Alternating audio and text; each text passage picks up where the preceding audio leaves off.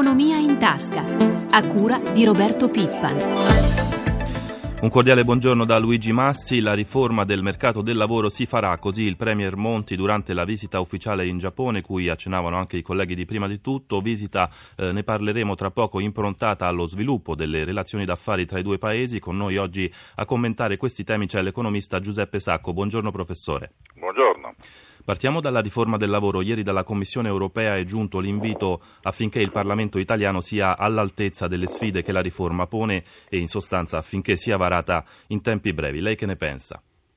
Beh, che la principale carta di Monti sia il consenso internazionale è un fatto evidente e la sua principale politica, diciamo così, è la, adesso è anche in Asia, ma è la principale politica sinora è stata la politica europea. Eh, comunque è chiaro che del, dall'estero c'è un forte consenso a favore di Monti.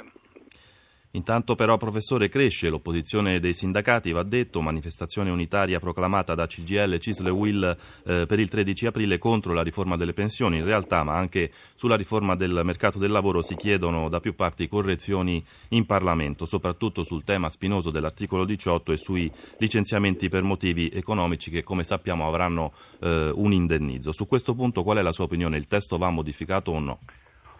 La mia opinione è che il, l'indennizzo per, di, una, di un'azienda, per che un'azienda debba indennizzare un, un, dipendente che licenzia perché l'azienda stessa è in difficoltà è, è, è, una cosa da trattare con molta delicatezza naturalmente perché significa eh, impedire all'azienda di cercare di risanarsi eh, e magari di, di, sopravvivere.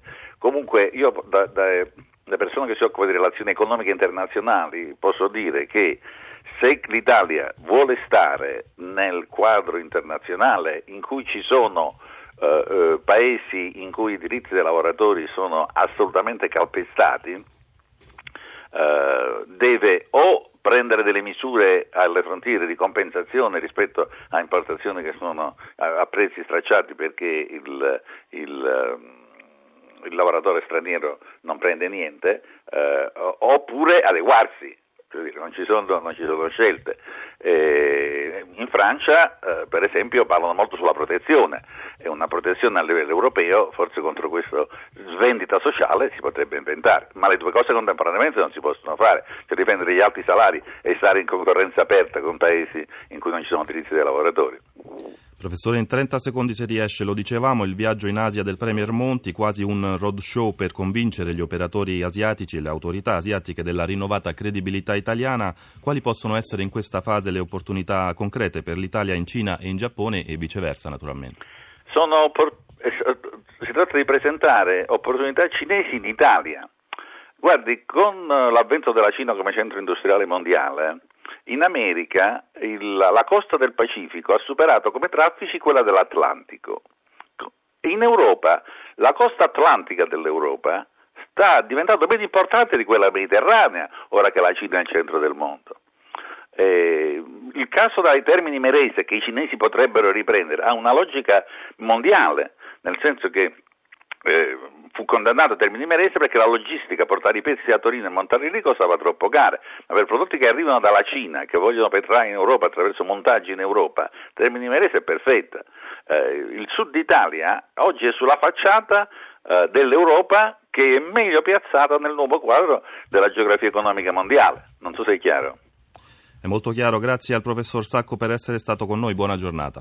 A presto, arrivederci. E noi rimaniamo comunque in argomento perché proprio prendendo spunto dal viaggio del Premier ci occupiamo di competitività delle imprese italiane in Asia. Partiamo appunto dalla Cina, paese con il quale si punta ad avere un interscambio commerciale di 80 miliardi di euro nel 2015. L'approfondimento di Alessandra Costa.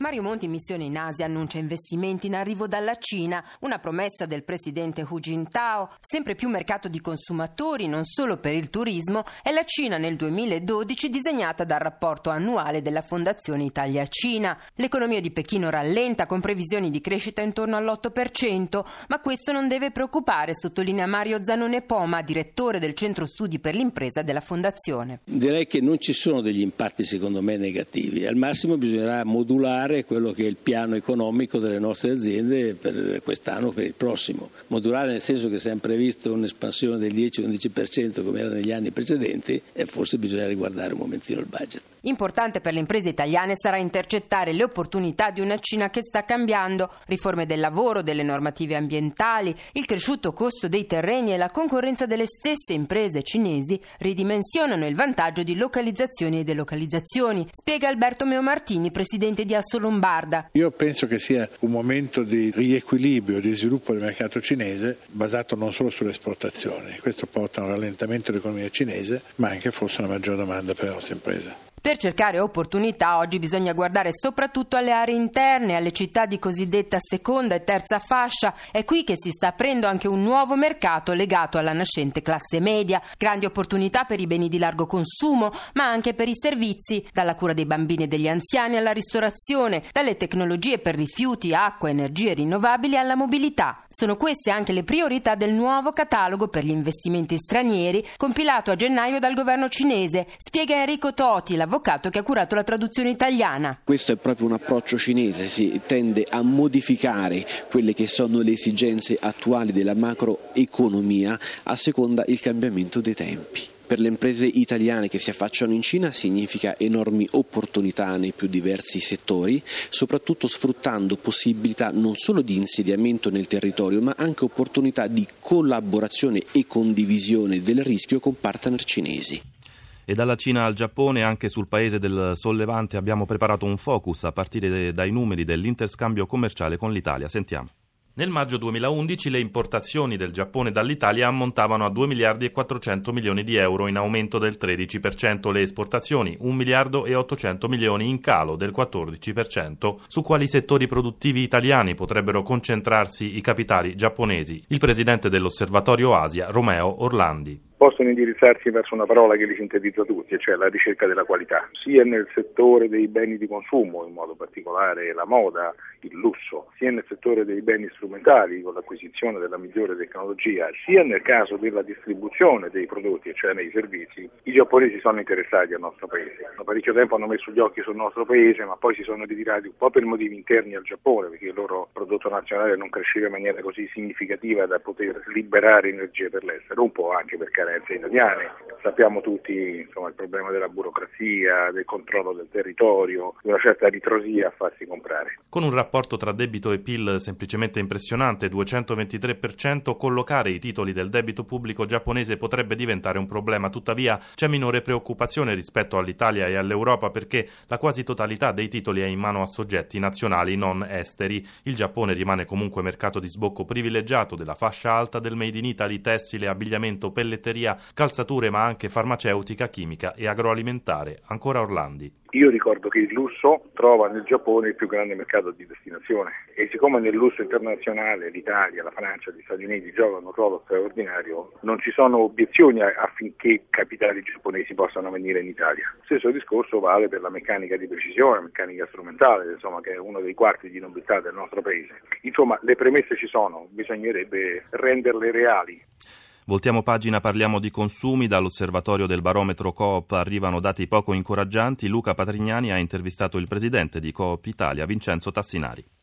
Purtroppo i dati che abbiamo in queste prime settimane eh, del 2012 sono assolutamente negative. Eh, c'è un calo dei consumi nel settore alimentare in generale a, a volume che è sull'ordine del 2%, con eh, dei picchi del 5% in settori come le carni e l'ortofrutta, quindi assolutamente preoccupante. Eh, l'atteggiamento del nostro consumatore, diciamo così, è un po' eh, sulle barricate, è un consumatore che deve assolutamente trovare la quadratura dei propri conti. Quali sono le strategie messe in atto dai consumatori per resistere ai morsi della crisi? Noi eh, abbiamo coniato questo termine eh, della resilienza, cioè abbiamo un consumatore che eh, resiste, vuole assolutamente mantenere un tenore di consumi eh, adeguato e coerente, soprattutto anche su garanzie di qualità e di salubrità, ma dall'altra parte è assolutamente alla ricerca nel modo più duttile e elastico dove eh, trova eventualmente una combinazione migliore fra qualità e prezzo. La crisi sta cambiando in profondità anche le abitudini alimentari degli italiani? È indubbio che eh, soprattutto le carni rosse che hanno ovviamente un prezzo eh, più elevato subiscono un calo molto importante. Insomma si inizia a tagliare anche sulla spesa alimentare. Ma questo è fuori dubbio, eh, purtroppo noi abbiamo 4 milioni di famiglie eh, in Italia che sono alla soglia comunque della povertà. Eh, io credo che eh, bisogna assolutamente fare qualche cosa, ma c'è anche un eh, previsto aumento dell'IVA e questo va assolutamente scongiurato. E questo è un primo elemento, ma dall'altra parte io credo che veramente bisognerebbe avere una politica di sostegno di queste famiglie bisognose. Cambiamo ancora argomento. Confindustria Digitale è la nuova federazione di rappresentanza industriale nata nel giugno 2011 con l'obiettivo di promuovere lo sviluppo dell'economia digitale. A questo proposito, oggi gli industriali presenteranno un pacchetto di proposte al ministro dell'istruzione Profumo. Scusate, Gelsomina Testa ha intervistato il presidente di Confindustria Digitale, Stefano Parisi. Presidente, qual è il vostro piano in materia di economia digitale? Il piano è quello di collaborare col governo per eh, far crescere l'economia digitale, sia nelle attività dei servizi della pubblica amministrazione che nei servizi ai cittadini e alle aziende. Quindi vuol dire di allargare il numero dei servizi, la quantità dei servizi e far sempre di più viaggiare sul web sia servizi che informazioni. Qual è la nostra situazione confrontandola con il resto d'Europa? Dal punto di vista della rete di telecomunicazione siamo in linea con quanto avviene nei paesi europei, dal punto di vista dei servizi e dell'uso di internet siamo molto indietro, il che vuol dire che c'è la possibilità di fare un grande recupero, che è una buona notizia, diciamo così, in vista in prospettiva, soprattutto perché questo recupero può portare grandi vantaggi all'economia, sia in termini di aumento di produttività e di efficienza dell'intero sistema, che di riduzione dei costi di funzionamento delle amministrazioni pubbliche, ma anche delle imprese private e inoltre dà grandi possibilità di nascita di nuove imprese e grandi possibilità occupazionali. Insomma,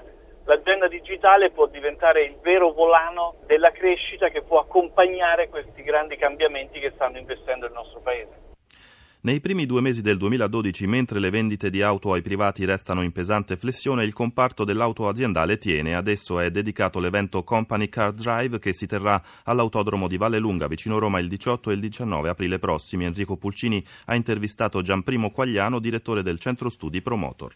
L'evento è molto importante, è una prima assoluta in Italia e punta a mettere in diretto contatto la domanda e l'offerta di auto aziendali. Infatti gli acquirenti e gestori di auto aziendali potranno iscriversi su un sito che è autoaziendalimagazine.it e partecipare gratuitamente, provare tutte le vetture che vogliono, seguire seminari, fare il pieno di informazioni per la gestione della loro flotta. Questo evento si inserisce in un momento di particolare particolare interesse per il settore dell'auto perché le vendite a privati vanno molto male, mentre invece le vendite alle aziende sostanzialmente tengono sui livelli dell'anno scorso, che aveva visto una crescita del 5% sull'anno precedente. Quali sono le prospettive di questo segmento del settore auto? Le prospettive che adesso si intravedono sono di una sostanziale tenuta anche in questo anno difficile, per poi ricominciare a crescere a partire probabilmente dal 2013. L'evento di Vallelunga avrà a che fare anche con l'auto elettrica? Sì, avrà a che fare anche con l'auto elettrica perché probabilmente il decollo delle auto elettriche partirà proprio dalle flotte perché le aziende sono più sensibili dei privati alle esigenze dell'ecologia, hanno d'altra parte molte flotte l'esigenza di circolare nei centri storici e quindi poter avere delle vetture a emissioni zero è certamente interessante. A Valle Lunga si potranno provare praticamente tutte quelle offerte attualmente sul mercato.